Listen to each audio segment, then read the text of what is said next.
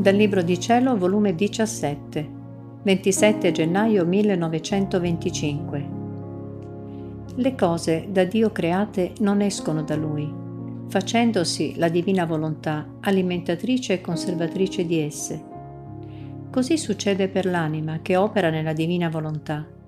Tutti gli atti fatti nella nostra volontà entrano nell'atto primo, quando creiamo tutte le creazioni, tutti gli esseri Solo tutto ciò che si fa nella nostra volontà incomincia quasi insieme con noi a darci ricambio d'amore perenne, adorazione in modo divino, gloria che mai finisce.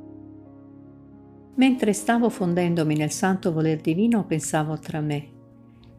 Prima quando mi fondevo nel santo supremo volere Gesù era con me e insieme con lui io entravo in esso, sicché l'entrare era una realtà. Ma adesso io non lo vedo, sicché non so se entro nell'eterno volere o no. Mi sento piuttosto come se stessi recitando una lezioncina imparata a memoria, oppure il mio fosse un modo di dire.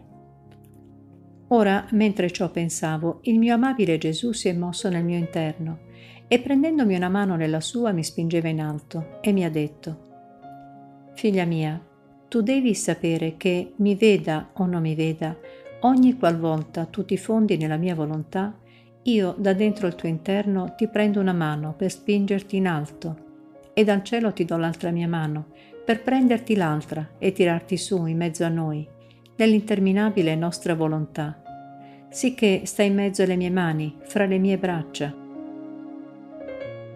Tu devi sapere che tutti gli atti fatti nella nostra volontà entrano nell'atto primo, quando creiamo tutti gli esseri, e gli atti della creatura, baciandosi coi nostri, perché una è la volontà che dà vita a questi atti, si diffondono in tutte le cose create, come vi sta diffusa la nostra volontà dappertutto, e si costituiscono ricambio di amore, d'adorazione e di gloria continua per tutto ciò che abbiamo messo fuori nella creazione.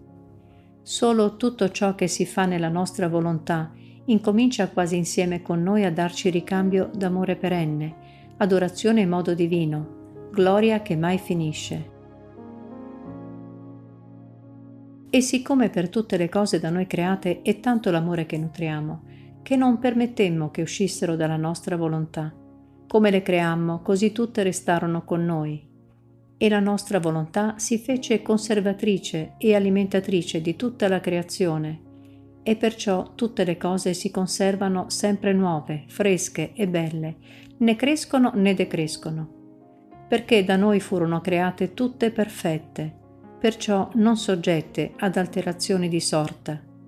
Tutte conservano il loro principio, perché si fanno alimentare e conservare dalla nostra volontà, e restano intorno a noi a decantare la gloria nostra. Ora l'operato della creatura nella nostra volontà entra nelle opere nostre e la nostra volontà si fa alimentatrice, conservatrice ed atto dello stesso atto della creatura. E questi atti fatti nella nostra volontà dalla creatura si mettono intorno a noi e, trasfusi in tutte le cose create, decantano la nostra perpetua gloria.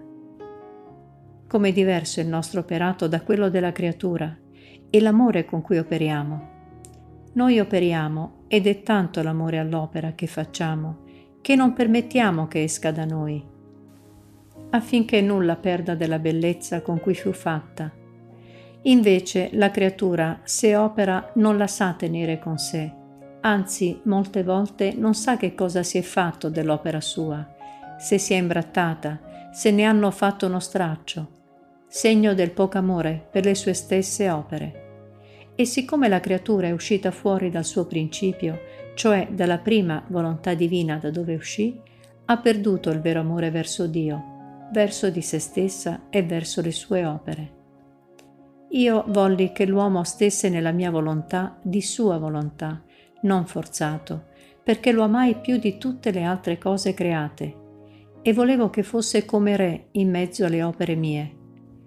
Ma l'uomo ingrato volle uscire dal suo principio Perciò si trasformò e perdette la sua freschezza, bellezza, e fu soggetto ad alterazioni e cambiamenti continui. E per quanto io lo chiamo che ritorni nel suo principio, fa il sordo e finge di non ascoltarmi, ma è tanto il mio amore che lo aspetto e continuo a chiamarlo.